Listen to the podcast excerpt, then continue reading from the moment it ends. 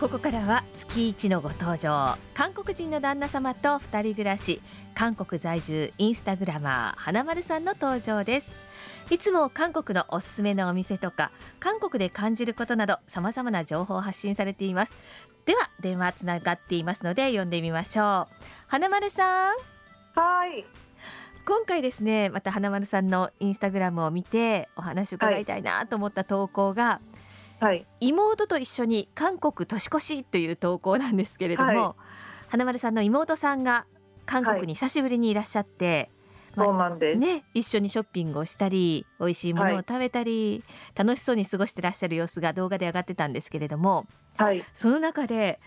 これ私もやってみたいっていうのがおはい料理のワンデークラス、はい、餅ケーキを作ってらっしゃいましたね。そうなんですよ。この餅ケーキっていうのが、まあ、は韓い国のスペシャルスイーツですよね。そうですね。なんかこう近年急上昇した新しいケーキの形っていうは感い、じですね。餅ケーキっていう響きにはそぐわないぐらいものすごく芸術的で美しいんですよね。そうなんですよ。華やかなんですよ。ねえいわゆるスポンジの部分がお餅でできてるんですよね、はそうです、そうです。ただついたお餅っていう感じではないですよねそうですね。米粉であの蒸して作ったお餅っていう感じです。うん、なので密度の濃い餅っていうよりも、はい。もう少しライトに食そうべられる感じですね。なかんか蒸しパンをお餅にした感じ。ああなるほどで、はい、ってその感じです。上にデコレーションが、まあ本当に華やかにいろんなもので飾られるんですが、はいこ。れがまた変わった材料でできてるんですよねそうなんですよ。これがあんこなんです。まあ餅にはあんこですよね はい、餅にはあんこですよね。ただこれがあんこと思えないぐらいもう私たちがはいあんこって聞くと、小豆でできたあんこなので、はい黒あんかせいぜい白あんなんですけどはい、これが華やかな色なんですよね。そうなんですよ。もともとはこう白あんの本当にこう滑らかなこしあんなんですけど、はい、そこにこう色をちょっとずつ入れて、こうデコレーションしていくっていう感じです。はい、色付けしたはいこしあんを、ケーキでいう絞り出し袋はにい入れてましたよね。そうです、そうです。それで今回作ってるのはバラ、はい、バラの花でした。上手ですね。いや、本当に自分でもびっくりするぐらい、なんかこう完成を見たら綺麗に見えて。はい、一個一個見るとなんかこんなので大丈夫かしらって思ったんです けど集そうなんですか。めてみたらちょっとこういい感じに見えるっていう。ね、今回はそのワンデークラスにはい花丸さんと花丸さんの旦那様とはい妹さんと3人参加してそれぞれ1個ずつ作ってらっしゃったんですけど、はい出来上がりがわあこんなに違うものができるものなのっていう風に、はいなんかそれぞれの個性がすごく現れますね。そうですね面白かったですうん、あんこのバラの色が違ったりとか、そうですねあとこう配置をちょっと変えたりするだけで、はいデコレーションの仕方とかでねえこんなに違うんだ、こんなに素敵なものが3つもできてると思って 実はこの餅ケーキあの、はい本当に素敵だなと思って私もインスタとかで見たことがあって、はいはい福岡で習えるところを探してみたりとか、はあとは通信教育でこういうのあるんですよ。いえそれで一え回習ってみたいなと思ってたんですけど、はいわあ韓国で習えるのと思ってしかもワンデークラスがあるそうですのと思ってはいこれは花丸さんはどうやって調べたんですか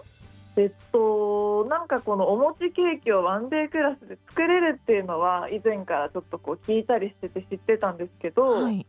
なんかこう妹が今回来てくれたので、うんショッピングとかの他になんかこう体験系でこう何かができたらいいなと思ってたところにそのことを思い出して、ええもう普通にあのネイバーでうんあの韓国は Google じゃなくてネイバーを使うんですけど、はい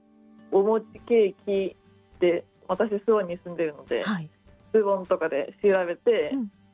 こう何件か出てきたので、うんその中でちょっとこう予約取れそうなところで予約取ってっていう感じでこういう体験型の教室ワンデークラスみたいなのって探したら結構あるんですかね、そうなんですよ韓国ってカップルでこうワンデークラス行ったりとか、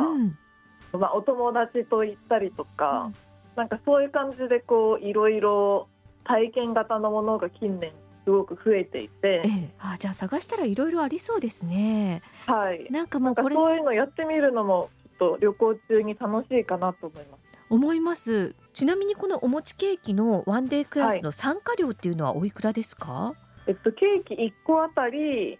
10万ウォンぐらいだったので、日本にするとまあ1万円くら大い体1万円ぐらいですね。はい、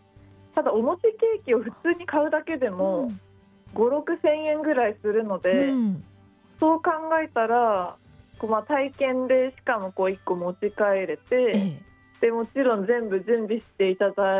えうん、さらに後片付けもしなくていいので、素敵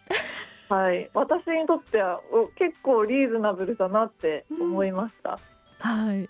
花丸さんのインスタグラムぜひ見てください本当に映えるケーキなので、 ね、見て楽しいケーキです、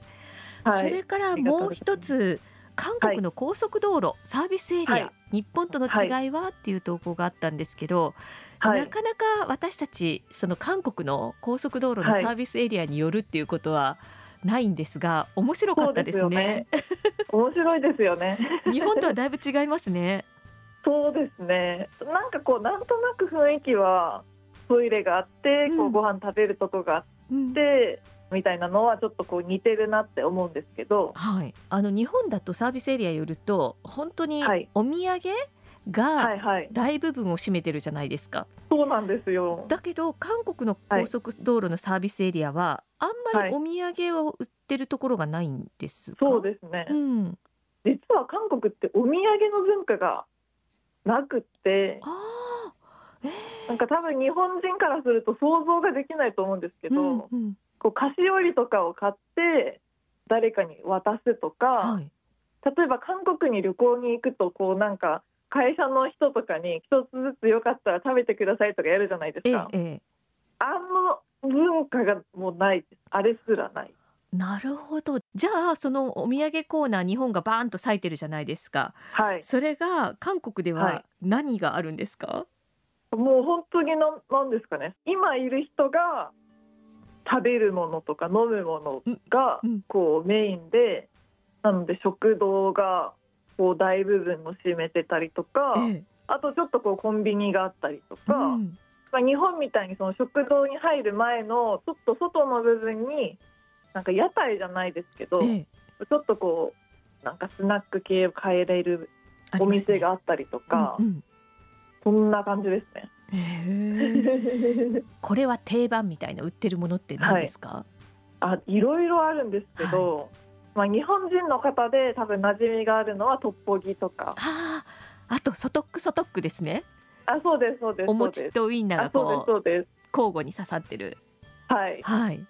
あの辺も定番ですし、うんあとはあのちっちゃいじゃがいもうをんちょっとこう揚げ焼きみたいな感じにして揚げ焼きしこうカたッじゃがいカもップに入ってて、うん皮ごとこうちょっとこう揚げた感じうん外がパリパリで中ホクホクな状態でこう紙コップに何個か入って売ってたり、あとはあの日本でもよくあると思うんですけどこう練り物の天ぷらとかうんうんうんうんここで注意してほしいのが、ええ激辛が結構あるとこですねあそうなんです ね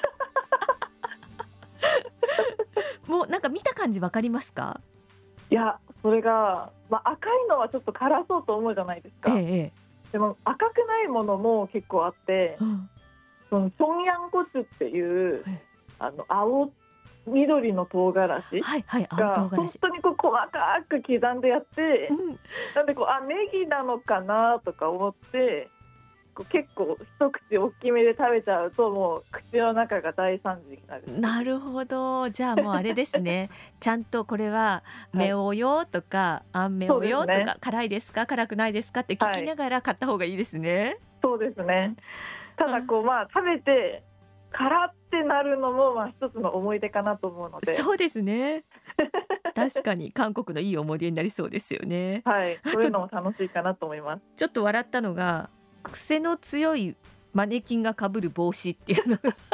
なんかこうマネキンのあの首から上のところがこう並んであって陳列してあって、はいそこに帽子をかぶせてるんですけど、そうなんですよこれいつかぶるのみたいな帽子が結構ありましたね。なんか帽子も癖が強いしそのマネキンも癖が強いって感 そうじでですよね。でもどこのサービスエリア行ってもあるんですよあれが。そこで買う人がいるってことですかね。ですよねねえなんか根強い需要があるんだろうなとう思っんて。だからなんか機会があったら本当に韓国の高速道路のサービスエリアにも寄ってみたいはないと思いました。ぜひちょっと体験してみていただきたいものの一つです。ね、ありがとうございました。ありがとうございます。